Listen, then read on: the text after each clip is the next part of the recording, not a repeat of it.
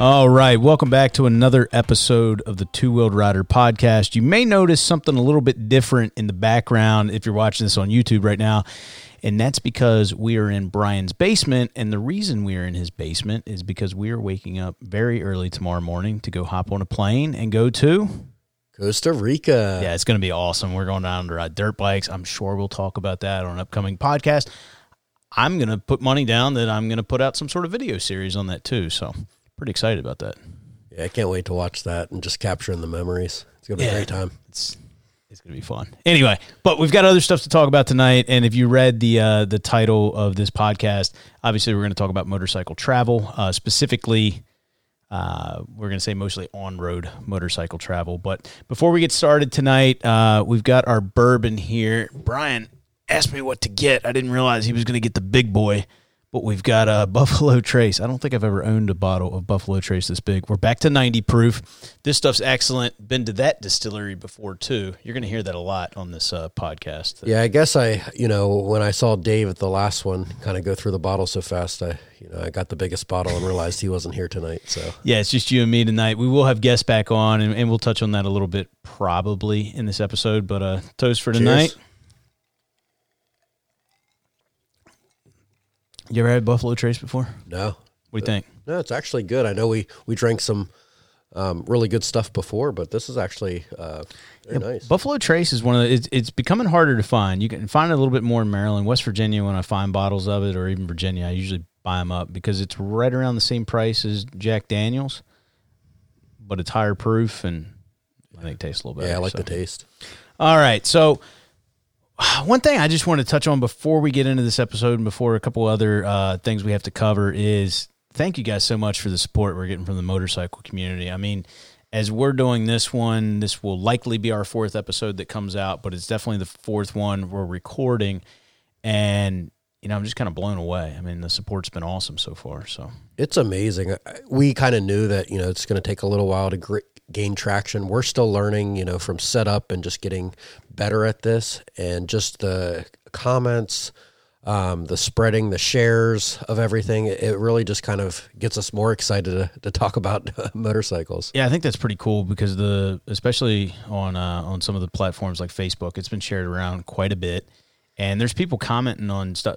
They're not friends of. I, I, I don't want to say that in a bad way. People we've never met before uh, that have been reaching out to us. So really, really cool. Uh, appreciate it. You know, whether it's the podcast or it's the video that goes up on YouTube, please share it. Please let your friends know about it if you feel like it's something they might be interested in. And again, uh, I don't remember the guy's comment, and I wish I had it in front of me right now. Uh, but he commented on the Two Wheeled Rider Facebook page and said, "I'm not even into off road racing, but I thoroughly enjoyed this episode. I learned a lot of stuff, and and it was entertaining and, and, and pretty cool to listen to. So the fact that someone that's not even into off road racing, you know, the episode that uh, that Andrew and Dave were on, and still listened, I mean, hopefully they'll show up at the track one weekend. Yeah, well, that's cool, but I think it's one thing that we talked about very early on is you know we just hope to get more people into different disciplines. So maybe it's a guy that's on road all the time and he listens and he comes out and tries his first off road race, or maybe it's someone that's only ever been off road and then they're like, wow, that motorcycle trip sound exciting. I'm going to get a street bike and take a trip. And to be fair, we're probably going to have guests on talking about different disciplines that we haven't uh, attempted yet, just for the simple standpoint we want to learn and something kind of cool. Yet is the key word. Yeah, yeah, we've already been talking about some stuff we want to do. So, uh, we do want to get in. Speaking of uh, support, we want to get into uh, some of the people that are supporting the podcast. Uh, once again, Luke Harding, he, he was our first contributor. He's at the contri- uh, the contributor level. Uh, he's still with us. We've got. Uh, I don't have the person's last name. They and we'll get into this. We'll have a quick commercial later on. Uh, but Dylan on on Patreon is one of our patrons on there at the contributor level. One time contributions. I'm going to mention Dave because he did throw in five bucks. I don't know if he remembers that he threw in five bucks at that point in the night, but Dave is a one time uh, contributor, and I figured it'd be fair because he was on that episode when he actually did it that we give him a shout out. That's actually more than fair because I would expect like a negative 35 there because he contributed $5 but drank, you know, like $40 in, in That- whiskey. That's true. Dave still owes me money. Um, uh, Kristen Orsini, my wife, threw in 10 bucks. Very nice of her to do. Uh, Amanda Knapp. And that is someone, if you were on the Facebook page earlier this week, she did a video uh, live at Supercross and mentioned this podcast because she is going to be on it. If you don't know who she is, uh, check her out on the different social media platforms that She Shall Ride. But if you watch Supercross, you should know who she is because she was just on the Tampa broadcast. She did the Toyota Make Up the Mud. That was like a two minute video segment. She was also on uh, Race Day Live earlier in the day. Tons of media exposure. Uh, I can't wait to have Amanda on because I want to know what it, she she got to meet Bubba. Yeah, Like- I, I saw the picture. I was like, "That's cool." No- no- and he just came out of you know kind of hiding to Yeah, come I back mean- to the Supercross races. So Dude, what was it? It was Adam Cianciarulo that was looking for Bubba like a year and a half ago. No one could find him, and now Amanda's standing next to him at the track. she So- found him. She did find him. That was, that was pretty cool. The other thing I like that she did, speaking of She Shall Ride, she brought her stickers along, and she was handing them to all those guys, going, "Hey, while we're getting a selfie, hold this sticker up," which is great for promotion. Yeah, obviously. I mean, she has her PhD. She's a one smart woman, and I think the marketing side of that, and just bringing more exposure to our sport, the family aspect. That two minute segment just featured her whole family, so I think that's really unique of what she's bringing to the sport, and just really trying to get it to grow. Yeah, I was trolling her husband because they shared it. Uh, I think Supercross shared it on YouTube after the fact, and Ryan had commented on it. And said, "Hey, the guy in the video looks a lot like you." So it was cool to see Ryan and the whole family on there. If you missed it on my Instagram stories, uh, their their youngest son Mason was photo bombing during race day live, and that's hilarious. Maybe I'll reshare that again so people can check that out. Maybe I'll throw it up on the Facebook page. So uh, happy to have Amanda on at the production crew level, and, and we'll explain what these different levels are during our commercial break later on. This is a big one. Uh, SRT AMA East Hare Scrambles presented by Beta is on as a production crew level uh, sponsor of the show. We'll touch on them here in just a few moments. Uh, Morgan Graves actually just earlier today. So, I mean, we're recording this on what, Friday, the 21st of February. Earlier today, uh, he hopped on at the uh, production crew level on, on Patreon. And we also have Jeff uh, Hokinson. He's, uh, he, he's one that messaged me. He's at the executive producer level. That's the highest level. And what's cool about that is, is if you want to come on one of my riding events, one of the two wheel rider riding events, we're gonna do two this year. I haven't announced them yet. I'm still working on the dates. We may do three. The third one will be totally different than the first two, and we'll just say it'll involve some off road if we end up getting that third one in there. Um, but if you sign up at the executive producer level, that allows you first entry into those events that uh, we've done three of them in the past. They've all sold out within minutes. So thank you, Jeff, for uh, hopping on at, at that level. Um, we we do owe some of you guys handwritten notes and, and sticker packs. We will get those mailed out to you. Like I said, uh, we're flying out to Costa Rica tomorrow. We're going to be gone for about a week. We're home for a few days. Uh, before we hop on a plane again, so we can go watch Supercross in Daytona, but we'll get those out to you, promise. And then um, J2 Motorsports, what do we want to say about that? I, they're they're going to be if you guys are check out my YouTube channel. You know I've done quite a few bike reviews. They get we'll just say lots of views uh, because I try to be as thorough and as in depth as possible, and I try to only work with dealerships that are going to allow me to keep the bike for a decent period of time. Like this isn't a demo ride. This is me going out and actually testing it. They're going to be providing me with some bikes this year. I can't wait. I I heard the number 790 not 790 bikes but those of you that are into motorcycle riding you know the number 790 and how important that is uh, when it comes to adventure bikes right now or just that engine when it comes to a specific austrian brand. So might be throwing my leg over one of those Yeah, J2 Motorsports is just awesome. Obviously, they've helped us out a lot, um, but just super family oriented shop. I think, you know, they always talk about Saturday morning cartoons. Uh, my kids like to go to JT Motorsports Saturday morning, rather stride around, you know, give fist bumps to, to all the workers. Uh, they've just been, a, you know, really big into the youth program, helping out you know the kids and then as well as just really trying to to make their mark in the industry uh, super helpful great service just a all around great shop and their new shop um, that they just That uh, moved awesome. location oh it's just it's you know you walk in there and you can just tell the level of service you're going to get from just the presentation you know Well, I even saw. I mean, speaking of youth racing program, I saw. I think it was earlier this week. Like they were even, you know, gi- giving some promotion to uh, a kid, and I don't know how old he was. He was very small. Uh, he was doing mini GPs, uh, road road race. On like a CRF 50 or whatever with with slicks or street tires on it, which that's pretty cool. Yeah, it's so exciting. I mean, Luke's the same way. He sees that and he's like, "Oh, what's that about?" And I think it just opens the doors to the many different aspects of motorcycles. Yeah, for sure. So, um, we we just mentioned that SRT AMA East Hare Scrambles presented by Betas uh, on as a production crew level sponsor. Just kind of quickly, you have a little bit more experience in AMA East than what we did. We ran quite a few of the events last year. I think Noah podium the one up in New York. Uh, but Luke did basically the entire series. You want to touch on that for just a minute about Yeah, what AMA first East I- is? First, I got to give a shout out to, to Noah for that round in New York. That was probably one of the gnarliest courses ever, and he he did amazing. It was nothing but mud. It was raining, and it was on a ski slope. Yeah. Like one one mess up, and you're going all the way to the bottom. Yeah, that was all about who's the the toughest. So he he definitely showed his uh, skills there. Uh, but you know, AMA East, it's a great series. So we ran it last year, and it was just opened up a ton of different tracks. So AMA East kind of um, touches into multiple series and then wraps into their own series. So some of the rounds are in ECEA, uh, some are all the way, you know, in uh, Michigan uh, down to Oklahoma. They really touch on a lot of series. So what we liked about it is he was able to go to a different region, ride against different riders, and really test his skills against them, and then ride new terrain. We got to fly into Oklahoma.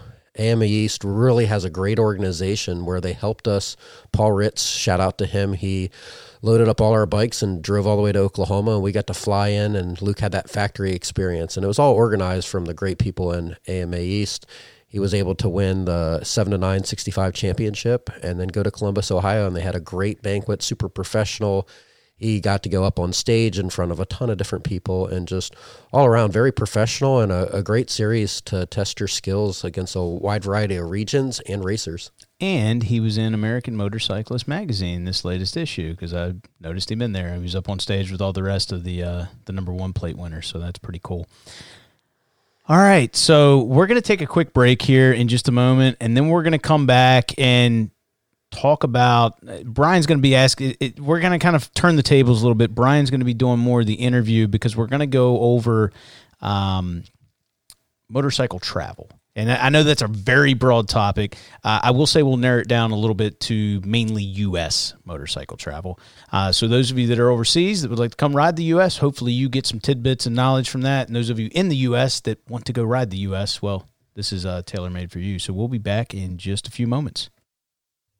Hey guys, Mario here. If you'd like to help support the Two Wheeled Rider podcast, head on over to patreon.com forward slash two wheeled rider. For as little as $2 a month, you can be a contributor. You'll get an on air thank you, your name listed on two rider.com as a contributor, and 10% off any order on two rider.com. For $5 a month, you'll get everything I just listed, plus a two wheeled rider sticker pack and a handwritten thank you letter from Brian and me. And if you want to be a big spender and go up to 10 bucks a month, this is where things get interesting. Not only will you get everything I listed, you'll get a social media follow back by Brian and I, but the coolest part is you will be granted early access to sign up for any two wheeled rider riding event. And if you followed these events in the past, you know they sell out in literally minutes. So this will be a way to pretty much guarantee your spot and come along on an epic ride. But if you don't want to mess with Patreon, head on over to twowheeledrider.com and click on the podcast tab. Any credit card or PayPal account will do. We have all the same options we have on Patreon. In addition to that, we have a one time contribution. Should you not want to do a subscription and you just like to donate to the show, that would be great.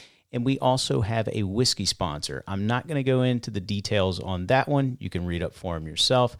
And in addition to all of this, once we hit $100 a month in monthly pledges, we are going to give away a Rocky Mountain ATV MC gift card in the amount of $100 to one of our Patreons or contributors to the podcast.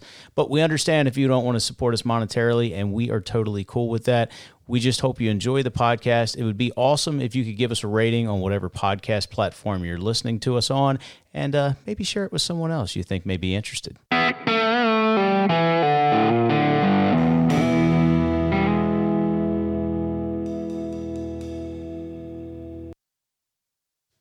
All right, so that's our quick commercial, which apparently has worked because we get some people supporting us now. So, I guess the, I guess we're gonna get into the whole motorcycle travel thing now. Uh, we've got some uh, topics or specifics planned for this. So, Brian, you kind of want to kick it off? Yeah, definitely. I think you know a lot of people. I think that's kind of your uh, major focus around your channel is kind of all around motorcycle traveling. Uh, and a lot of people have a lot of questions, and myself is included. I, I really want to kind of make the next jump. I've talked previously about going along on the Wild and Wonderful weekend, but I'd really like to kind of take the next step and really travel across the United States. So I think this is going to be just as uh, informational for myself as well. So maybe just kind of talk about your background and how you've traveled throughout the United States. Yeah, sure. Um, so, and I and I kind of mentioned this maybe in the first podcast. You know, my I've got quite a few family members that they were big motorcycle travelers. So something I always wanted to do. I kind of didn't get into it as early as I would have liked to. Though this is going to sound kind of odd because my first, and I say first overnight trip, it was actually like a four day trip. Was all the way back in 2013. So we're talking like 17 years ago. So I actually meant 2003, not 2013. But upon further reflection, it was actually 2004. So sorry about the confusion there and I was on a CBR 600, still with my sheepskin seat cover. Now I've changed sheepskin seat covers at this point, and I've gone with a, little bit, you know, newer one. Uh, but we did a trip down the Blue Ridge Parkway and through the Smoky Mountains, and it, it was an awesome trip. We hit uh, Tail of the Dragon that trip. And That was my first experience uh, traveling, you know, multiple days. And then eventually got rid of the CBR and got a VR VFR 800 and then a Yamaha FJR 1300. And then those of you that are familiar with my channel know I'm riding around on a KTM 1290 Super Adventure now. Like that's my bike of choice. Uh, but that's kind of the, my my touring bikes I went through. Though obviously a CBR 600 F4i is not really made for touring. But you know, I wouldn't consider. I don't really consider myself uh, a motorcycle traveler until maybe six seven years ago. Um, and that's when I started doing more overnight trips. Uh, I did the first few uh, solo, and then my, I guess she was my girlfriend at the time, and and now wife, uh, came along with me on some longer ones. We went down to Alabama, hit Tail of the Dragon again on the way down. Stopped by Jack Daniels on the way down, of course, um, and went down to Birmingham, check out the uh, the uh, Motorsports Museum down there, which is unbelievable.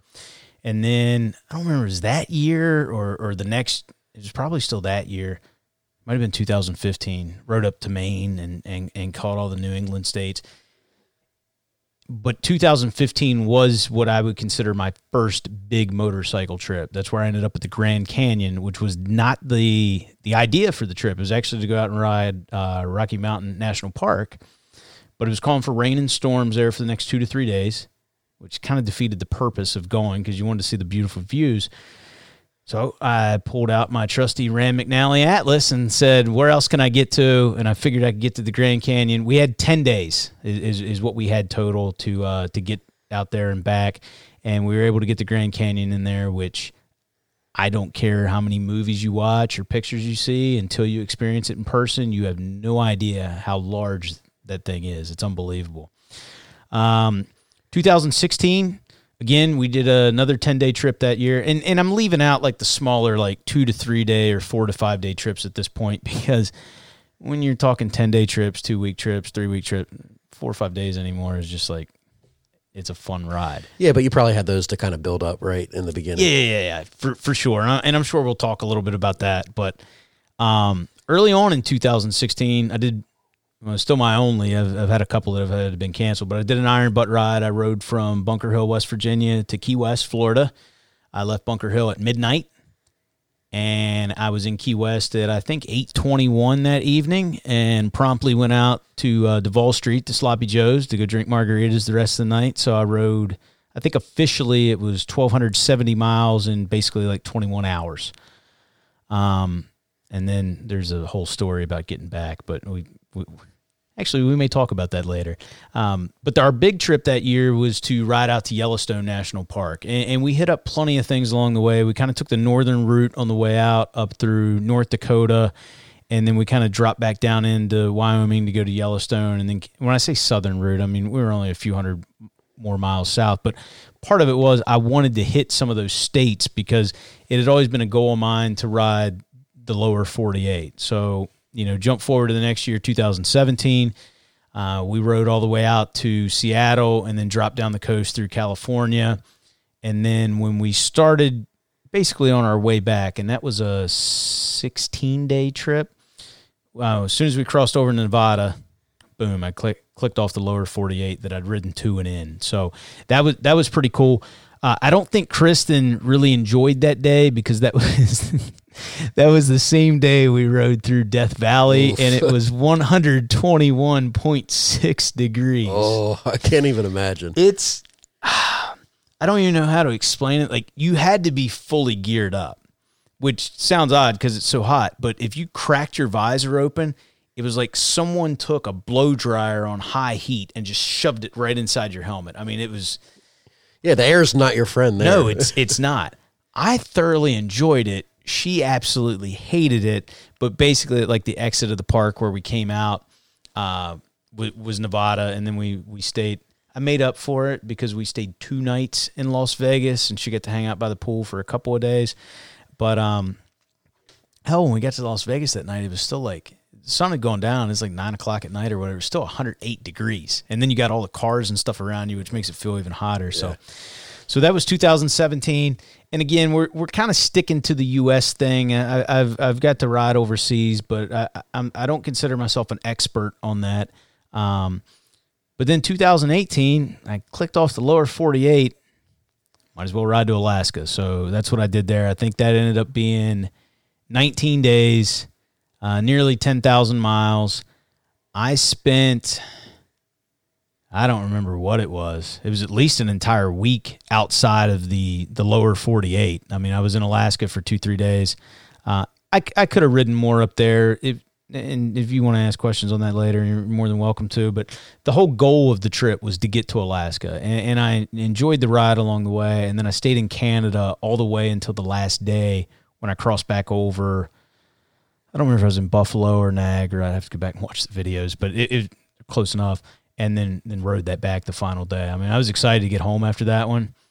And then after I was home for like two days, I was ready to hop back on the bike again. But was that your first time riding through Canada, coming back? It was. Um, we had when we rode up and did the Maine trip back in I don't remember was it fourteen or fifteen. We stayed in either Niagara or Buffalo one night. I, I think we stayed in Buffalo because it was I think it was Fourth of July weekend time frame that sort of thing.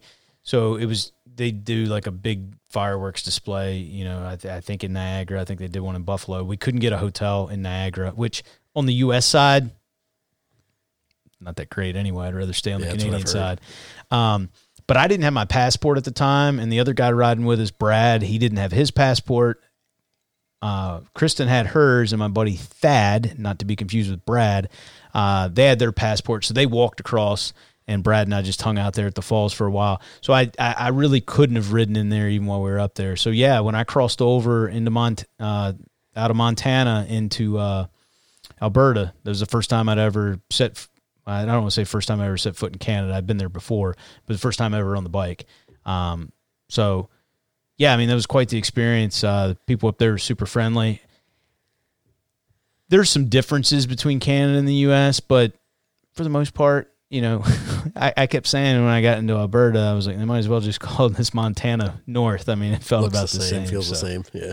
But yeah, that's that's uh, that's kind of my background. Um, you know, like I said, last six seven years, I've been I've been traveling around the United States. I did not do much traveling in the U.S. last year, and that's because I went to Europe and, and rode for a couple of weeks. But uh, I am going to be doing some traveling in the U.S. again this year. I've yet to set my plans because I've got like two, three different rides I'm looking at. They're not going to be you know 15 16 20 day rides. I'm probably going to do maybe a couple one week rides something like that. But yeah i mean I, I, enjoy riding riding through the us i love this place. Yeah sounds exciting. So i think that kind of brings to the next part is all around i think i have some questions kind of around planning. As i said before i, I really want to kind of aspire to doing one of these uh, trips across the country. And i think the first thing that overwhelms me a little bit is how do i plan my route. So I can go in to my computer and go, hey, I want to ride to Colorado, and there's a cool uh, national forest out there. Let me plug that into Google Maps, and I have a route. And I know that's just going to take me, you know, on the most direct route, a highway, not the great fun roads that I really want to enjoy along the way and maybe miss some some great opportunities. So how do you really plan the route of finding those great roads? Yeah, so you just buy my book, Motorcyclist Guide to Travel, and that'll walk you. No, I'm just All kidding. right, next question. no, we can get into sp- specifics. Um, me planning. I mean, so the first thing, I mean, you got to figure out how much time you have. I mean, that that's always going to factor in, unless you're retired or independently wealthy and can just travel as long as you want. Um, you need to figure out how much time you have, and then you're always going to have like some sort of turnaround point. Maybe you've got a destination you want to see. So, so what I kind of do is I pick. I don't want to say where I'm going to end up because I don't want it to feel like once I've got there, the trip's over and now I'm just trying to get home. But find your furthest away point that you want to go and then figure out if you can get there in that time frame um, you, you, know you're gonna have to figure out how many miles you can ride in a day and how many you want to ride in a day. Those that have watched my trips on youtube know that the first couple of days don't be surprised if i put in back-to-back 600 mile days which for some people they may say ah, it's no problem. I can do that. And other people are going to look at it and go well that's twice as many as i can ride. The reason i do that is because usually within about 600 miles of my house or even really a thousand miles at this point, I've pretty much seen and done everything. And it's not to say I don't want to go back to some of those places, but I'm trying to get further away. I'm trying to get somewhere else. So I'm okay with, you know, building that bank of miles up early on so then I can kind of coast later. So um it, it's really a game of connect the dots. So you need to figure out one, how many miles you kind of want to ride in a day. And if you're not going to do any stops, then 600 miles is doable if you're going to add a stop in, and what I mean by stop is like some sort of point of interest.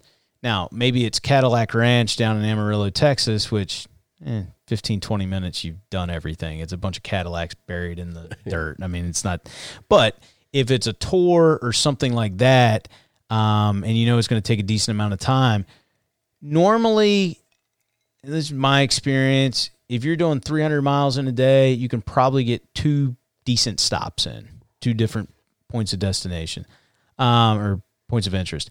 If you're going to do one, four to 500 tops, you probably don't want to go above that. But then it's finding, you know, what town you're going to stay in that night. Uh, now, typically, you know, I'm staying in hotels, so I got to find like some sort of uh, more urban area to get to. It doesn't have to be that urban, but you know, a place that's going to have two or three hotels to pick from, that sort of deal. So, do you plan that ahead, like the night before or something? Because you know, booking well, a hotel, or are you just kind of winging it and hoping they have a vacancy? No. So early on, I used to wing it, and then one time I showed up. I think it was in Canton, Ohio, and there was like some girls' softball tournament going on. Every place was booked, and then I had to ride like another hour to get somewhere. Um, so typically, what I end up doing is I kind of know where I'm going to end up the next day. And there's exceptions to this, but um, usually by lunchtime, I know if I'm on pace to get there. Now, because we're on motorcycles, bad weather can happen. That throws you off course. Um, you get sidetracked because you see something else you want to go check out. That's fine. But normally by lunchtime, I have a good idea if I'm if I'm going to get to where I want to go that night. So at that point, I usually pull out my phone. I'll go to hotels.com or, or use my whatever. I'll use one of my apps to just find out, you know, what rooms are available. And I'll go ahead and book it at lunch because I know like, you know, if I'm 180 miles out and it's 12, 1 o'clock, I know I'm going to get there. Yep. And I like knowing that the room's already booked and I don't have to, you know, go around. Uh, we're, we're on bikes. It's no fun to keep taking your helmet off and on and throw the kickstand down and walk in, see if you can get a like. You don't want to do all that. Yeah, and I imagine after a really long day, kind of mentally, you're just kind of ready. When you find yeah. that hotel, you're kind of like, okay, I'm done. And if you get yep. there and say, up, oh, got to go to the next one, it's kind of frustrating. Yeah, it is. So I, I normally do that at lunchtime. There are exceptions. Like there were some more remote parts of Canada that I wanted to go through, and the way my route worked out. Um, you know, I stayed at this one lodge that was the one lodge. There was they were they were off the grid. They ran everything off generators. So I did book that. It was recommended you book it about two days in advance. And I would have had to change my trip if it wasn't available. And what I mean by that is I would have had to change up my stop points uh, either earlier or later. Um, but that one I booked a couple of days out. Occasionally I will book them a couple of days out if it's something special that I want to get to. Um, I think when when Kristen and I stopped in Vegas there for those couple of nights, there's a specific hotel I wanted to stay at, so I made sure that was booked. Um, I'm not one for going ahead and booking every single hotel of the trip. because if you get off pace one day, now I got to make Throws everything 10, 10 phone calls to try Yeah. to fix That's a fix good it all. point. It's just not worth it. So So yeah, so that that really helps with planning because I think that's you know the the first step whenever you want to go. Um, how I'm going to plan it. Are there any type of technology features of mapping out the program that you use? Yeah, I've actually started using a new uh, app called I think it's called the My My Route app. Uh, it is a paid service. I haven't used it to plan a trip yet, but my buddy Alan was using it when we were over in Europe, and I was interested enough in it. I think I did like a three year plan on it. Um, but if you're not using that, I still, I mean, this is the way most of my trips work out. I pick out the places I want to go, and I try to find like the most random things to stop at. Because even if it's just something like I don't remember where I was in middle of Iowa or something. There was a big giant frying pan. It just makes for an awesome picture. You know, it's a five minute stop. It gets you off the bike for a minute. And it's something fun you can share with your friends. Um, but I use a few different websites to like find cool things to see along the way. And you know, some of like Roadside America. Check it out and just spend some time. They got a map on there and all these different. Some of them are cool. Some of them are weird. Some of them are kind of stupid. But it's just neat stuff. Um, I see something on a TV show that I'm interested in. I'm sitting there with my laptop and I look it up. So one of the things I like to do when I find something interesting or something I want to visit or something I'm interested in, I create a uh, a Google map and I just drop the pin there and I'll name the map like motorcycle ideas. So then when I go, like let's say we decide, hey, let's ride to uh, Texas. When I start looking at routes and go, all right, what pins did I drop here? And what, oh yeah, that'd be cool. Mean, we'll ride around there, and that that's part of the way I end up designing the route. But ultimately, I still pull out my I don't know what they are eight dollar, ten dollar Rand McNally Atlas from Walmart because it gives you such great detail, at least down to like state routes. Like it's not going to give you back roads, but it's going to give you some pretty good detail. And I'll sit down with that and I start playing connect the dots. And then I'll eventually because it gives you a much broader picture. You can look at an entire state on a on a page or two. And then I will go into Google Maps or or something like that or, or Garmin or, or whatever, and I'll just start putting the route where I want it. And then I'll take a look at it because 300 miles of interstate is way different than 300 miles of, you know, mountain windy roads. It's, it, it is. Takes And more it- time, yeah. well, it takes more time and it also takes more concentration. Like anybody can kick cruise on and, you know, throw one hand up on the handlebar and, and point it straight. But when you start getting into more technical stuff, it just wears you out a little bit quicker. But once that's done, then I export it. I end up putting it on on my uh, Garmin GPS, which is still just kind of my outline. I don't necessarily follow it verbatim. I'll change things. But the cool part about, you know, using the atlas is you don't just see the road you're planning. You see all the alternate routes. So, and I and I take the atlas with me still to this day when we're traveling. I throw it in the top case and I'll pull it out of there. And uh if it road closure, you decide you don't want to go that way. Weather's going to be bad in this area and you want to go around it. If you've studied that map, then don't worry about your GPS and what navigation points you have on there. You can you can always deviate from that and then get back on. Yeah, that's great insight. I kind of like the aspect that you talked about that it's not about just planning your trip where it's just X amount of miles a day, because depending on what roads you're taking, it can use more energy, which brings me to the, the next question is how do you kind of prepare for that aspect of riding so much physically? Because I think it's one thing to ride five to 600 miles in one day and then just be done. But to compound that over a long trip like you've been taking, how do you prepare for that? I mean, it's a really good question.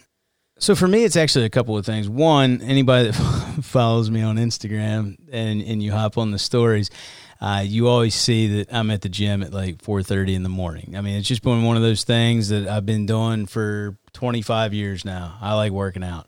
Um, but there there are a few things. I mean, one, I mean, it helps if you're in better physical condition because uh, you are taking, you know, the the battering of of the elements while you're out there, whether it's rain or wind or or whatever it is. Um, your, your body's going to take a little bit more of a beating than if you're sitting in in a car. The other thing is, I mean, you need to keep some flexibility because of the the position we're sitting in. Uh, it helps if you've got some core strength uh, because most of the time, at least when you're touring, you're sitting in a more upright position. You don't want to get in this thing of, of, of slouching. It's not going to be good for you over time. It's also going to wear you out. Um, the stronger your legs are, the better off you are because then that takes some of the pressure off the upper body. You shouldn't be muscling the motorcycle too much with the upper body. It should be pretty easy inputs but but definitely staying you know flexible because of the position that we're they're sitting in all the time. But then the other part about it is instead of just the physicality, it's getting that bike set up right. And I'll tell you what, I mean, people can make fun of me on an adventure bike for having highway pegs. Listen, if if you don't have highway pegs on your bike, you're you're probably not doing back to back to back to back to back 600 mile days. I, I just don't know how you could do it because your knees are going to get locked up and tight. And and it's not like you know you, you see the guys on like the full dressers or on the uh, or on the cruisers or whatever, and they got their legs way up in the air and they ride that. I don't ride that way very often. I just need to change of position, and by having highway pegs. Um, you know, I can put my foot on top the peg. I can put my leg over the peg. Like it gives me like three different positions. And I don't necessarily do both legs at once. It might be one, it might be the other. It just gives me and then I don't have to stop as often, which does allow me to cover more mileage in a day. So you don't have to be in like the greatest shape. You just got to be in good long distance motorcycle riding shape. So some of that comes with the conditioning of just learning to ride longer miles. You just got to spend more time on the bike. Yeah, and it sounds like there's just some tips that you do along the way. The the stretching, um, just moving to a different position. Some of that a little bit helps. Yeah, just moving a little bit. And and if you don't have cruise control on your bike, and I know more bikes are coming with it now. I think of the bikes, the street bikes in my garage. One out of the three has it on there, but there's uh what is that thing called? Cramp Buster. I've given that out. We've had them as a sponsor on rides before. Um, that thing's awesome because all it is is just this piece of plastic, and what it allows you to do is put it on your throttle. It basically stays out of the way. It's not a cruise control, but what it allows you to do is open that hand up stretch those fingers out a little bit while the palm of the hand rests on on the on this plastic tab that keeps the uh, throttle where you want it to be, and you just go back and regrip. Being able to do those sorts of things, man, it makes it so much easier to live with. Yeah, I can reiterate that. It's not something I would have ever bought, but lucky enough to be gifted one from Mario, yeah, and I can't ride without one now. If yeah, you're riding like, for longer, they're amazing. Ten dollars or something, uh, and they make well them in, it. Yeah, they make them in some different sizes, um, and not just like for size of grips. They've got a skinnier one, they've got a fatter one. You can get a chrome one if you're into chrome, like wh- whatever. But but they're invaluable because when I first got one, I was like, oh, we'll see if this piece of crap works. But it was awesome because my FJR didn't have cruise, and by the way, that iron butt I did all the way down 95, no cruise control just with a cramp buster. So, you know, just being able to move while you're on the bike. Uh, the other thing is, this is just a real quick tip, and you probably saw us do this when we were on that Wild Wonderful weekend trip. When you come into town and you're at lower speeds or whatever, stand up. Just stretch those legs out. And, and I mean, stand up on the pegs. Just stretch the legs out a little bit. That goes a long way to, uh, you know, keeping you more, uh, I don't know I don't know what I want to say there. Keeping you a- engaged, keeping you, you know, from not having to get off the bike. Yeah, just little movements. I think because I think that's what probably makes the long rides harder is when you're just in the same position for too long. Yeah. If you can just shift in some way, shape, or form, it helps for that longevity of a, a long trip. That's for sure. So we talked about body and um, how you kind of get ready for that. But the other aspect of it is obviously the motorcycle. So how do you get that ready versus a trip where you're just going to go, you know, 100 miles and come back home? When you're literally going to travel across country, how do you get that bike ready? So you you got to take a few things into account. I mean, bikes normally have service intervals, so you've got your your minor service intervals, which are typically things like oil change, maybe some filter changes, but nothing major. Um, and then you have your big service intervals, which are like spark plugs, valve adjustments. You know, we're starting to get into the motor a little bit now. We might be cracking some valve covers off. So you need to figure out how many miles you're planning on riding, and you know your manual may say, "Hey, at 50, you know, don't check the the valve adjustments until until twenty thousand miles." If you're going to take a four thousand mile motorcycle trip and you've got nineteen thousand on it, doesn't make any sense to wait to 20. Let's go ahead and have all that prep work done beforehand. It's okay to get off schedule. It's better to check those things and replace those things before they're due than long after they're due. At the same time, you need to think about your tires as well.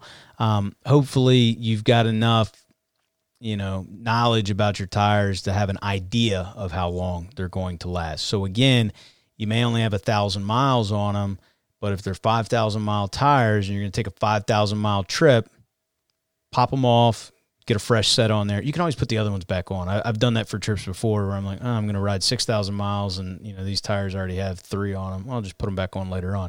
I know it's easy for me to say I've got a tire changer and balancer and all that sort of thing, but still, it, it's worth spending the, you know, 50 or 100 bucks or whatever it's going to cost to have somebody mount them for you. So that's the first part. Make sure the bike's ready to go mechanically, but you also need to understand how your motorcycle works. I'm not saying you need to know how to, you know, replace the top end in it if it goes out alongside the road, but if you're faced with some sort of mechanical issue, you need to be able to diagnose A, is it serious or is it something I can let go for a while? And B, is it something I can kind of patch and be able to finish my trip? And I don't mean just like patching a tire or plugging a tire or something like that.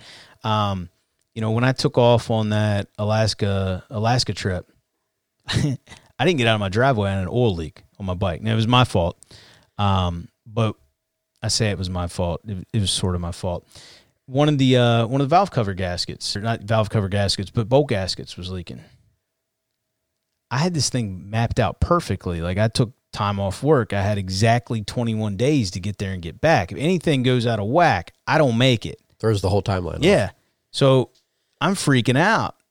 And uh, I ended up calling John Ross, and I knew what I wanted to do. I just needed him to say, "Yeah, that's the right thing to do," and he did. And I just ended up taking him because it's not like a huge issue. Yeah, I was going to lose a little bit of oil over time. Um, you know, it's not a catastrophic failure. And I just took a bunch of uh, high temp silicone and just put it around there, and I, th- I think it held for something like 18,000 miles before I finally went back in and fixed the actual issue. But you need to have an understanding of your bike. And, you know, I think on that trip, like when I was in South Dakota, I was in the parking garage one night. I stripped my bike down, tank and everything's off of it. It takes me like 15 minutes. Yeah, I remember I, that picture. Yeah. and and people were like, oh my God, what's wrong with the bike? I'm like, yeah, it's no big deal. Like, I just wanted to seal it up a little bit better because I kind of did it on the fly. So you need to have a good understanding of your bike, how it works, not just you need to have a good understanding of how engines work and then also you know the specifics of your bike. Like you might have a chain drive bike or you might have a, a shaft drive bike or a belt drive. Having a basic understanding of the mechanics you won't freak out if something goes wrong. Occasionally little things are going to go wrong. You just need to figure out or be able to uh, diagnose is this serious? Like is my trip over? Because i've always said like my car breaks down on a road trip i don't care. I'll go rent another car my motorcycle breaks down, man, I'm gonna be sad because this is the whole point of going. So, yeah, it's just go over everything. Uh, the the only other tip I'd give, um, don't leave on brand new tires. And I know I just said replace your tires, but go scrub them in for about 100 miles, and and that's for a couple of reasons. Uh, one, to make sure whoever put them on, whether it was you or the shop, they're actually properly balanced, so you know you you don't get down the road and you get some sort of shake or wobble. And two, uh, at least from my experience, normally after about 100 miles, whatever air is going to seep out of them is kind of seeped out. Like they've got a good tight uh, seat on the bead at that point, and then you can top them off before you go. So, um, and it also just gets that kind of slippery, slimy part off of it. So, you know, you're not thrown in that first corner and it slides out from under you. So, yeah, great advice. I think you know, as you, you mentioned, it's just all about that prep ahead of time because there is a timeline when you're you're traveling long mileage. You want to make sure that nothing kind of comes in the way. Obviously, there's going to be some things that could be unforeseen, but the more that you can do to prevent that, the better that you get to accomplish your goals that you have out. So, next question I have is just kind of so, how do you pack? Um, what do you take? You obviously can only fit so much in a motorcycle. I'm not sure if you take any like fire starter or like anything like that. I know you have some camera equipment as well.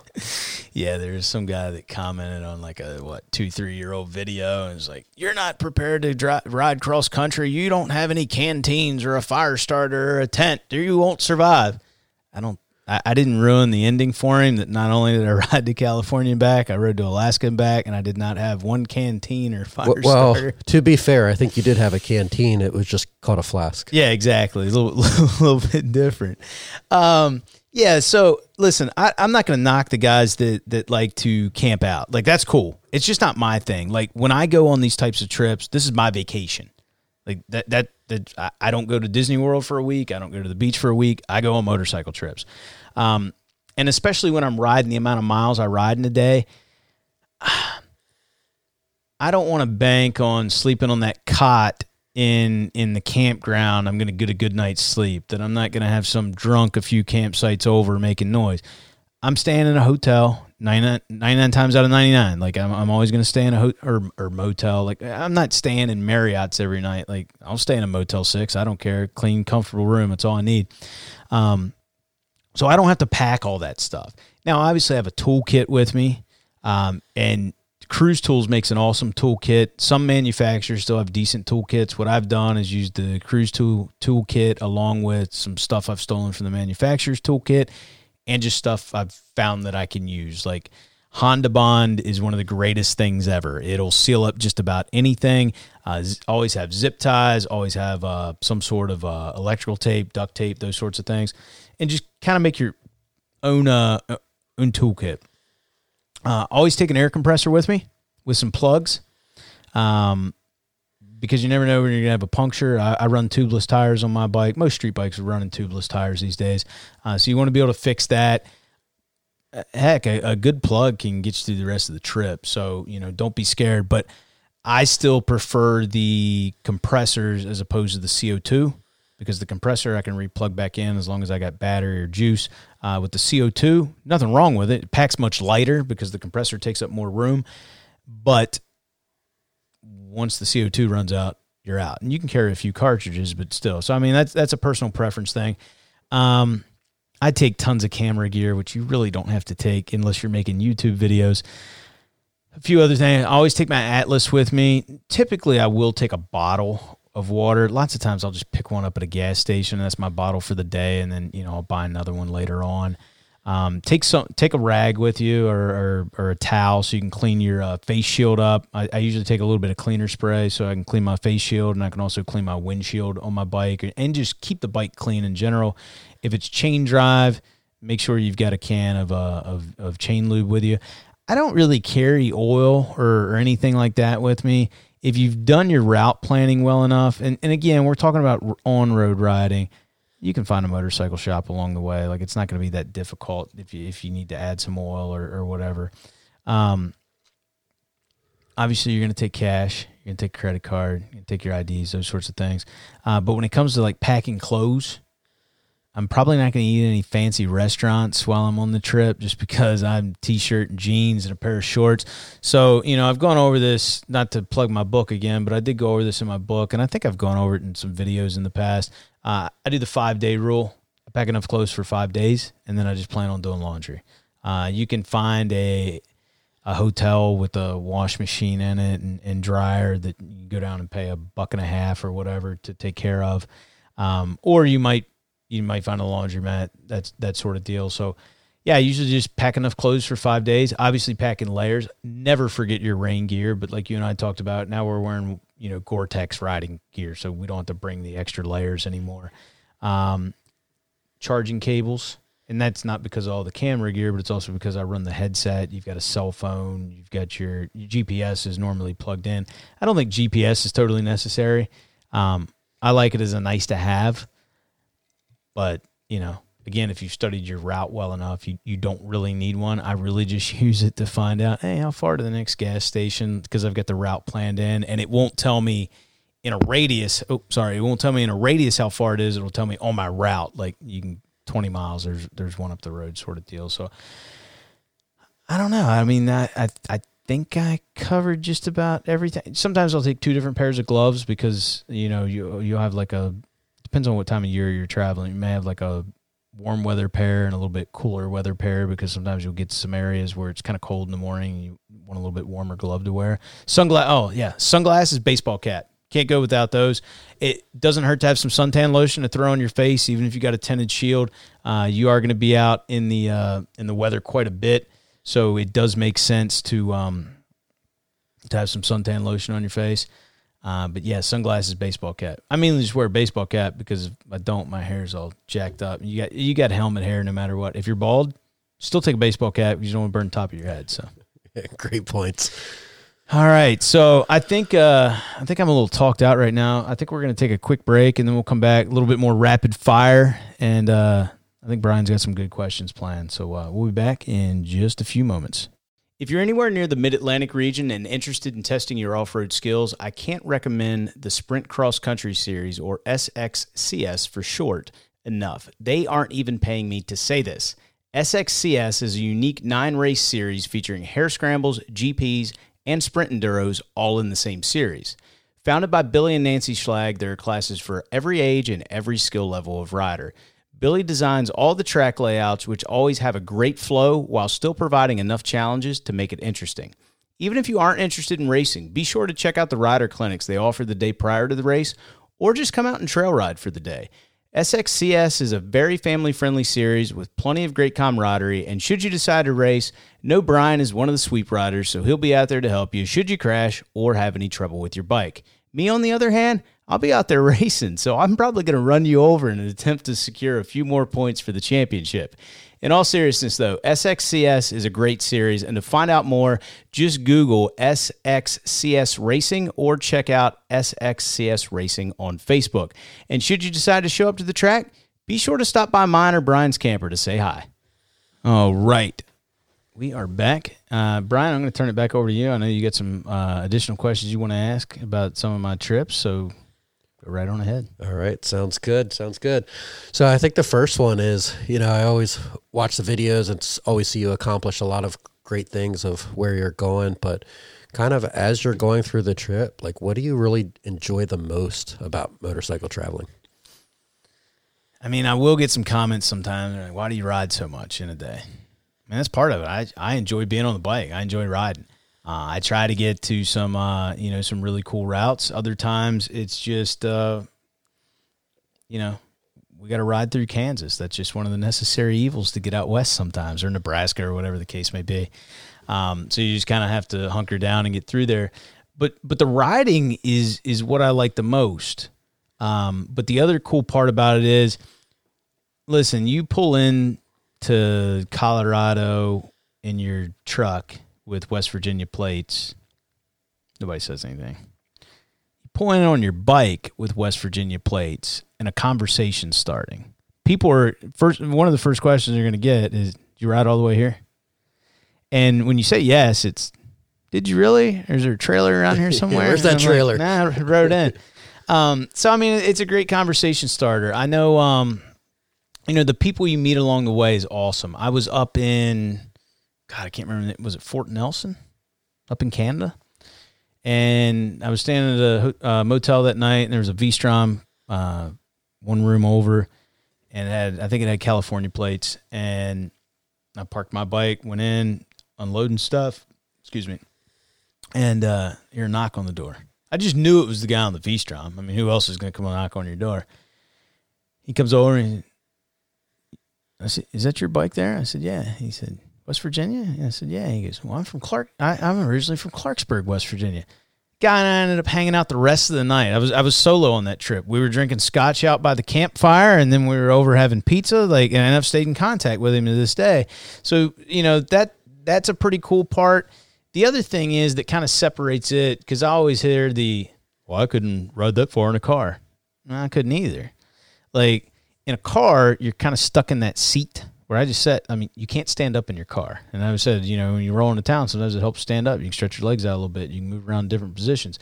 But the other cool part about it is you feel like you're a part of the area you're in because you're not behind a windshield. You're not covered by a roof. Like whatever uh, smells are out there, whatever. I mean, the, the the temperature, like like everything, you feel all of it, and you just feel more connected. And it it also makes it more fun. Like you plan your route because you're on a motorcycle. Like if you're on a car trip, you may plan it somewhat because you're in a car. Like maybe there's, but if you're driving like a family sedan, you're probably not picking out windy roads where I might intentionally do that on my bike.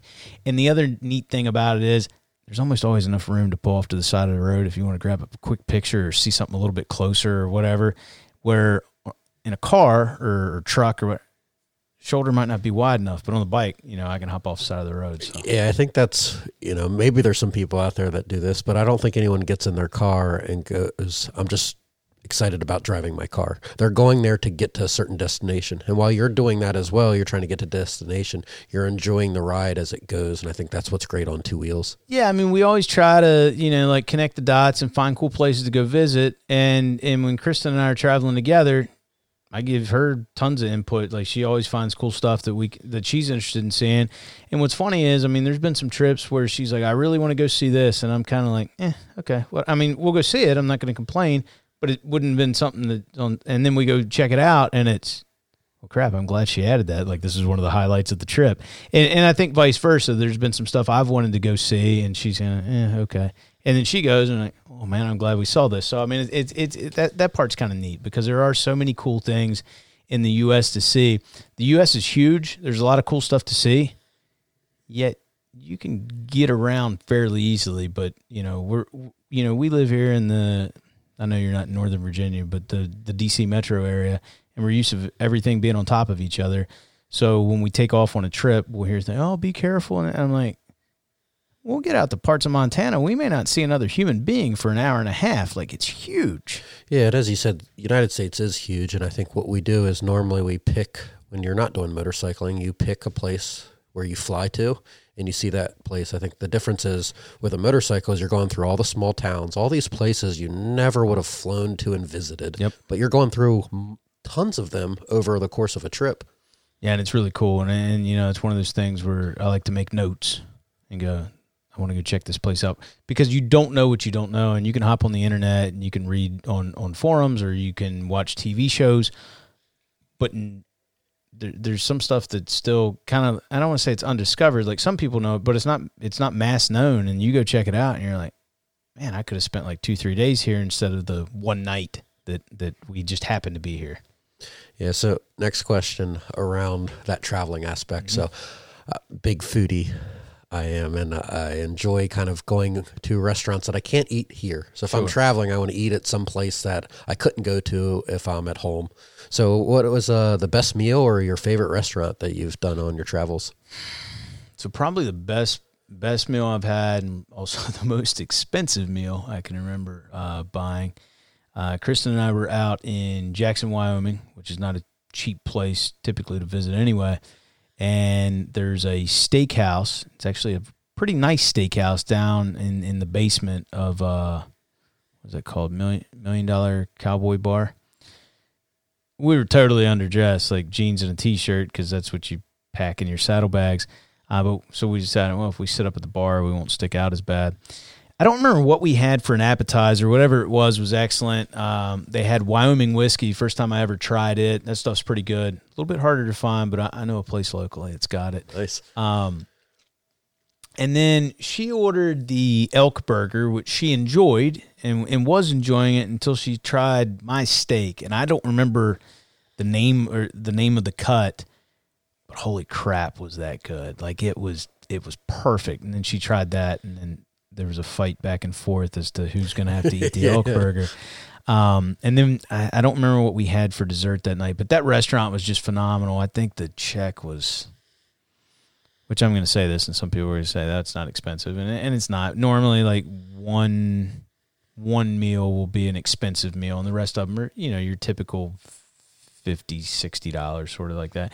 I think that one was well above 200 so wow. Yeah. But you're still talking about it so it had to be well no i mean that was back in what 2017 i'm still talking about that meal. So that's that's the one i remember most. There was a steakhouse that was just it just happened to be next to the hotel we were staying at. God i'm trying to remember the name of the town but it was somewhere in tennessee. And we were getting ready to ride tail of the dragon the next day. Might have been yeah, I don't remember the name of the town. It was it was either Tennessee or North Carolina. But it was just, just steakhouse next door. I think I paid like twelve dollars for steak, and that was an excellent steak. I still remember that one. I want to go back down there. I'll I'll know it when I see it. But no, there's. I, am with you. I like to eat at places I can't get to, you know, unless I'm, you know, I, I don't want to go. There's nothing against Outback or you know Texas Roadhouse or whatever, but I want to eat at those places when I'm on a trip. I will occasionally because you're just in an area that it didn't work out tonight. There's no real like cool place to eat, so you'll convenience go some, factor. Yeah, exactly. But try not to make a habit of that. Okay, great. So next thing I want to ask is just around with all this traveling and all this mileage, and we talked about kind of planning your trip, there has to be some times where you hit some weather that really kind of der- derailed the trip. How do you handle that? And what was the one of the crazier ones that you, you had? Yeah, so I kind of touched on one where you know we were supposed to go to Rocky Mountain Rocky Mountain National Park and we couldn't because it was going to be rain in the next few days. So uh, we ended up going to the Grand Canyon. So that worked out fine. Um, we ended up I don't remember what year this was 2017 I think. I just remember riding through South Dakota and look looking ahead and the sky's just black. So I pulled up uh, pulled up the radar there and I saw the storm moving towards us and it's not like being like in this area we're in or more of a metropolitan area where there's like places you can get out of the weather. We're in the middle of nowhere. And there was a town probably 25 miles ahead. And storms moving quick. And you know those of you that live out west i'm not telling you anything you don't know but those of you on the east coast you can see a lot further out west. I mean the sky's huge. Like you can you can see 100 miles away. It's crazy. And i just kind of put the hammer down and i thought well we'll see if we can get to that town before the storm gets there. And to be honest, we only beat it by a minute, two minutes, wasn't much. And I'm just like looking at buildings. I'm like, where can I? Because one, I didn't want the bike damaged because they were calling for softball size hail. We ended up not getting quite that, but we did get hail. And uh, I was just looking for a place I get the bike out of the way because I didn't want it damaged. The bike was still pretty new at that point in time, and um, and one, I didn't want to get myself or Kristen damaged. So shot down to like a gas station or whatever. And they were like, you got to get out of this weather. And of course, they got like this big overhang, but it's too high to like really protect you from anything. So thank God I was on an adventure bike because I ended up hopping up on the on the porch of the pizza ranch. So this wooden porch and just parking my bike there. And fortunately, everybody was really cool inside. They're like, you guys can stay as long as you want. So storm ended up blowing over and that put us behind. We ended up not getting to ride some things we wanted to ride that day. So that one we kind of dodged. But going back to that Iron Butt trip, the the plan with that was ride down to Key West in a day, and then ride back to like maybe Georgia the next day, and then ride all the way home the following day. And I got caught in probably the worst thunderstorm ever. I was on my FJR. I'm going down I 95, and you just see the clouds rolling in oh, I wonder how far I can make it. And uh, they were on me before I knew it. I ended up, I think it's it's probably the first time I ever pulled under over uh, under an overpass, just because I'd always just ridden through everything before. But it rain was coming down too hard, wind was blowing too hard, and I remember I called my uncle, and uh, actually I called him before I pulled over, and I was like, "Hey, can you pull up the Weather Channel and tell me what's going on?" And he was like, need to get off the road as soon as possible. I think I ended up staying in Palm Bay that night, but then there was another. I was right in between the two exits. Like it was six miles one way or six miles back the other. I had no option. So I kind of waited it out as long as I could under the overpass, and things were just getting worse. And it's also getting later in the day now. So I need to find a room. I was basically walking my bike down the shoulder of the interstate. Now uh, I've got I'm on the bike, but I mean the wind's blowing so hard, and it's not just the wind blowing. Like if the wind's blowing hard, you can lean into it, but when it's gusting, you you can't anticipate that. So ended up getting off the exit, and as I'm coming down the exit, the water is so deep, like it's coming down so fast, it can't drain anywhere. It's up over the foot pegs of my FJR. So creek crossing. I, oh, it, it, was it was all you know. You're doing this on like a 660 pound bike without your gear. So I made it to uh, I think it was like a Holiday Inn, and I walked in, and this is no joke. They had to bring out mops to mop up all the water I brought in off of me. so made it in safe. Uh, I think I parked the bike under the the overhang there, and uh, went up I wasn't going anywhere. Like I'm I'm dead at this point. I'm just happy. I say I'm dead. I'm alive. I'm wore out. I'm just happy to be alive. And I called Don, uh, Don I think it was Domino's Pizza, and I was like, "Hey, I want." And the guy was like, "I don't know if we can deliver. I heard the road's flooded." And I'm gonna edit what I actually said, but um, it was something like, uh, "Well, sir, I uh, made it here on my motorcycle, so you can deliver it in your car. And they they did deliver. Uh, it might have been Pizza whatever it was, but I did get my pizza that night. But that was probably the gnarliest uh, weather I'd ever ridden in. And I, I hope the the rain was bad, the wind was bad, but the combination of the two is what is what made it so nasty. So you obviously stopped and you, you got the hotel because at the end of the day you already accomplished the iron butt you wanted. So the the real question is what happens if you hit that storm on the way down and you're almost there completing your iron butt? What would you do? And you you got to pull the plug. I mean, yeah, the the goal of whatever you have set, and in that case, the iron butt's cool. But uh, if you don't I don't want to say if you don't get the iron butt, but if you don't live to to you know ride another day, it's not really worth it. So I mean, the main thing there was to get off the road safely. Yeah, it ended up taking me like another day and a half to get home. I had to call off work that Monday. I feel like I had a pretty good excuse. I'm sure my boss was thinking, well, "How did you think you were going to make it to Key West and back in three days anyway?" But um, yeah, that, that's that's kind of the you know I'm not an iron butt expert. I've done one of them, but you got to keep that in the back of your mind. Like you have your goal you want to accomplish, but you, you don't want to risk too much to try to try to get that. No, you you rather uh, miss the iron button, ride another day. So that great point. You safety's important. So that brings you know a good segment into the next one. What is uh one of your scariest moments that you've had on a motorcycle on one of your trips? Hmm. I mean, obviously that Florida moment and that storm was pretty bad. Um, I don't know if I'd cons- consider this scary, but definitely like a butt pucker moment. Um, well, actually, two of them. Uh, riding through Alaska, uh, you know, I don't know how many of you listening to this have seen moose in real life, but however, if you've never seen one in real life, however big you think they are, double or triple that, and that's how big they are. And you know, it kind of looks like they just kind of lope along and they don't have any speed. No, those things are like as nimble and as quick as like a deer, but they're like the size of an elephant. I mean, that's a little bit of an exaggeration, but they're huge. And um, I'm pretty sure I was in Alaska. I might have been in Canada that morning, and I'm just riding along, and there was a pretty big drop off, like drainage ditch over to the right, so you couldn't really see. And oh, next thing I know, this, this moose is right in the middle of the road, and that is not something you want to run into. So so that was one. Um, and the other thing about that is you're out in the wild, like you'll see that at Yellowstone or, or, other national parks, maybe not moose, but wild animals. And I don't want to say they're tame because they're not.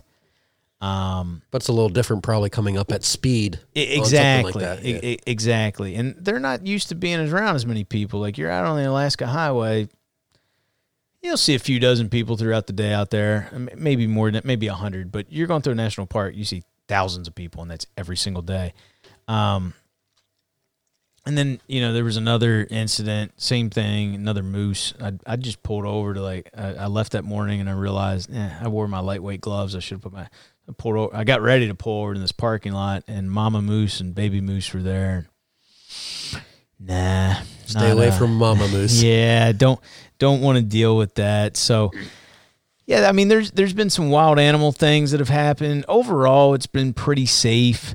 Um, you know, there there's been not scary. I mean, there's been areas where roads roads are out and you're riding on, well, not necessarily dirt, but you know, like mud or whatever, and you've got a street tire on because you're on a street bike, and you just got to be able to handle those. But fortunately, I haven't been anything too scary other than that Florida moment and the the occasional wild animal that uh, you know, that you're not going to win that battle. I guess the only other thing I point out, and again, is another wild animal moment. I was coming back through Canada, and uh, there's a stretch of highway there where there was there's just buffalo known to be out there, and the problem is like the people in the RVs and SUVs, they'll pull over and take pictures, and that's nice because they're well protected.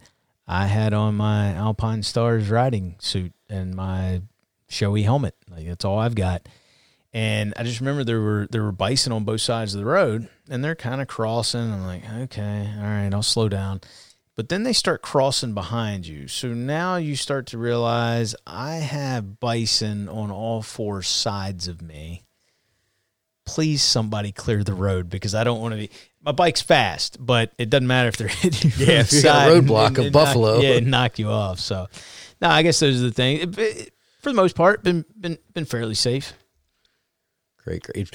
And I think the one thing that you you talked about is kind of about anticipation. I've talked to a lot of to a lot of people, and they have a lot of more scary moments. I feel like than I have, and I haven't rode near as much as you. But I think I've avoided a lot of them just because I'm anticipating stuff that's going to happen. So I never get in that scary moment because I've already I know it's coming.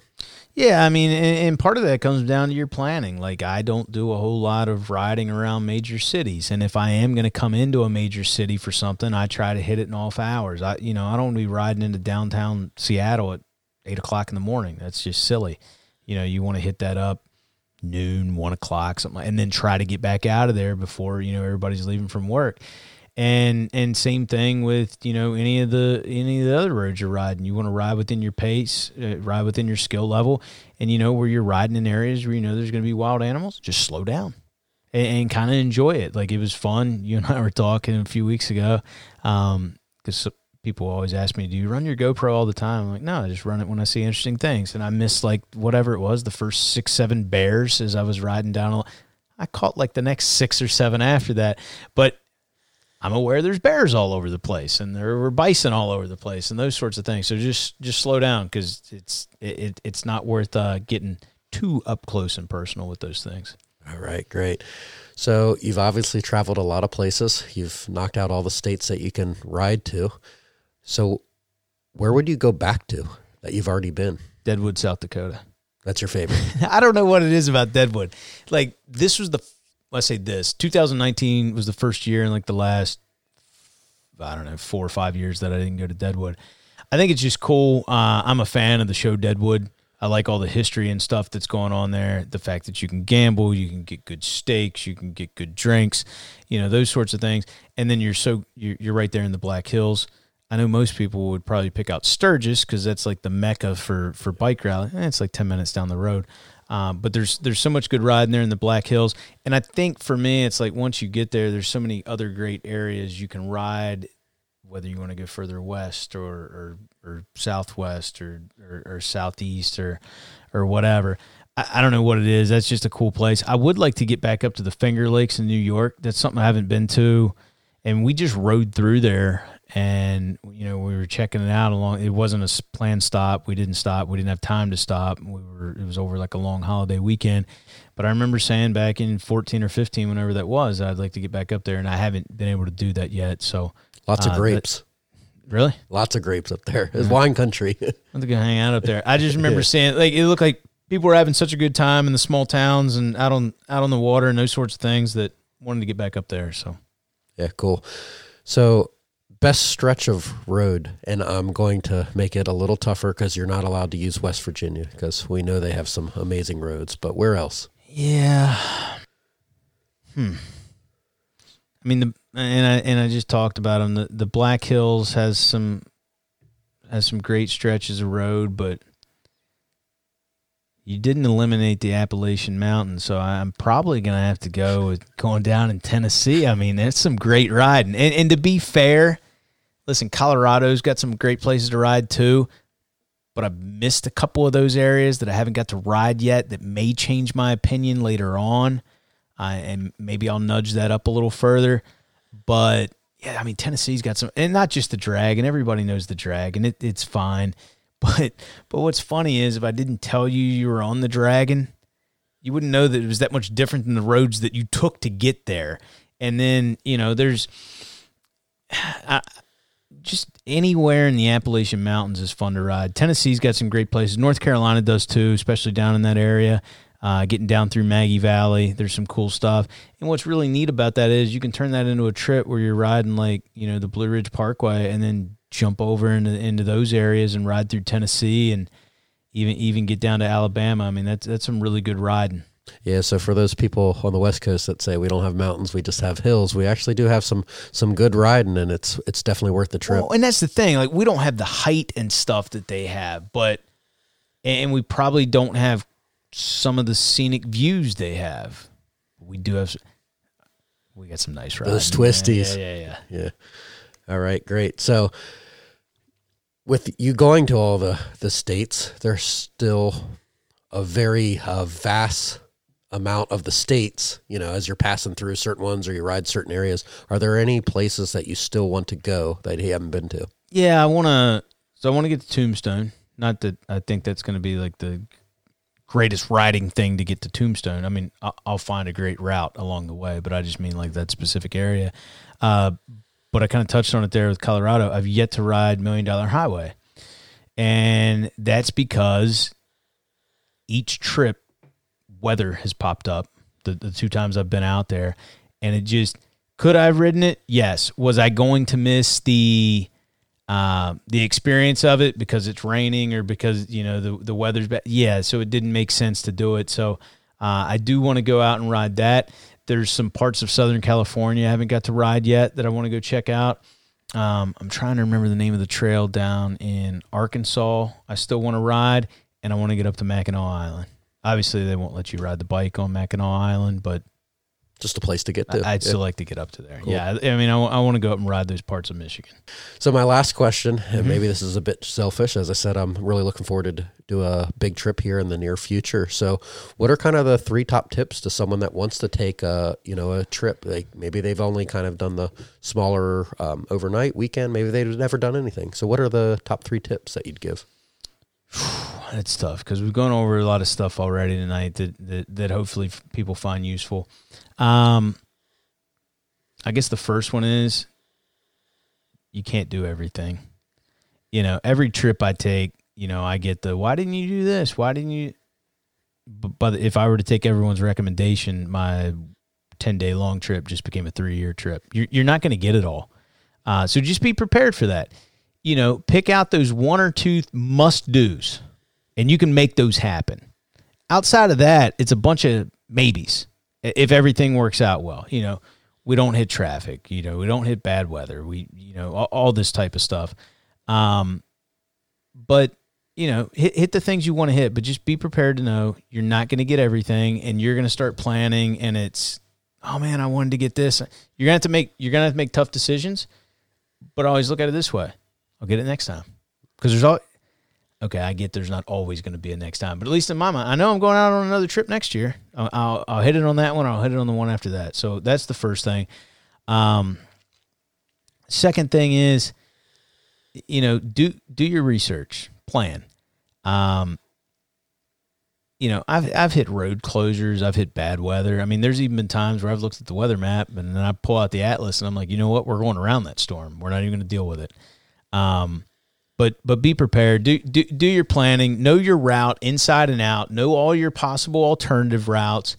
Um, and and look at it every morning before you take off, just to refresh your memory. I, I do that every morning. I, I pull out where our stops are going to be. Uh, I pull out my my atlas and I just kind of retrace everything. And sometimes I'll look at it that morning and just change it on the fly, just because I don't know that road looks like more fun today, and I want to take it. So, and then uh, the other thing, I mean, just just enjoy it. I mean, that's the that's the biggest thing. Don't worry about whether or not you're going to make it to the next that next point. Don't you you're going to have your plan. But if the plan doesn't work out, it's all right. Enjoy it. You're you're going to have so much fun along the way. And if I were to add a 3B to that, just go out and do it. Even if you don't listen to anything we went over tonight and you just want to go out and wing it, go out and wing it. And I've probably this is like the third episode we mentioned Rusty. Rusty just took off one day on his bike and came back like, you know, three or four days later. That was his first ever trip. He didn't even know where he was. Just go out and do it. You- You're going to enjoy it and you can figure out the rest along the way. Nobody starts out as an expert. You know, if you're listening to this podcast and then that's like, okay, well, now I want to go listen to other podcasts about it or go watch more YouTube videos about it. That's fine right now because it's depending on when you're listening to this. We'll just say it's February or March when this posts. That's fine. But once it gets warm, stop stop doing your research. Even though I said do your research, but go out and do it, and just try it. And I think you're going to enjoy it. Awesome. Yeah, that's all the questions I have, and I just want to thank you. I mean, this is some really great insight. I'd, I'd like to say that I'm over here taking notes, but I don't have to because I can just reference this podcast. Exactly. Maybe we'll get to the point where we put timestamps in, but I'm a little too lazy to do that and a little too busy to do it right now. So, any other questions you want to ask tonight, Brian? no, we're good. It's open, Thanks. for, it's open forum. Yeah, I'm sure we'll get some in the comments. So right. for those on YouTube, just yeah, leave a, an additional comment in the bottom.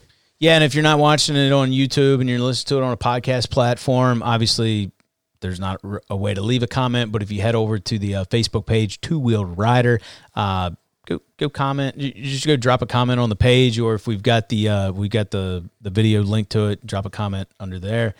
Um, or you can just send us an email at twowheeledrider.com. D- It's two, the number two, wheeled rider, D O T C O M, at gmail.com, if that makes sense. So, hey, man, I enjoyed it again tonight, but we got to get to some sleep because uh, we got to get up early tomorrow morning and go ride dirt bikes in Costa Rica, which we did not have to plan because we have our own guide. So I feel like I'm kind of cheating. Yeah, it's going to be great. I can't wait and get escape this cold weather here on the East Coast. Yeah, I think it was like the high was like 30 today, and the low down there is at night is like upper 60s, and the highs most days. What did you say? It's getting up to like 100. 100, yeah, yeah. Crazy. So. So- all right, guys. I hope you enjoyed tonight's uh, podcast. If you did, and you're watching us on YouTube, please be sure to give us a big thumbs up. If you're uh, listening to us on one of the podcast platforms and you haven't given us a rating yet, and you enjoyed tonight's podcast, please be sure to give us a rating. Uh, if you want to give us a little bit more time, or you want to listen to a few more before you give us a five star rating, that is cool. Once again, my name is Mario Orsini, and I'm joined by, Brian Boyer. We'll talk to you guys again soon.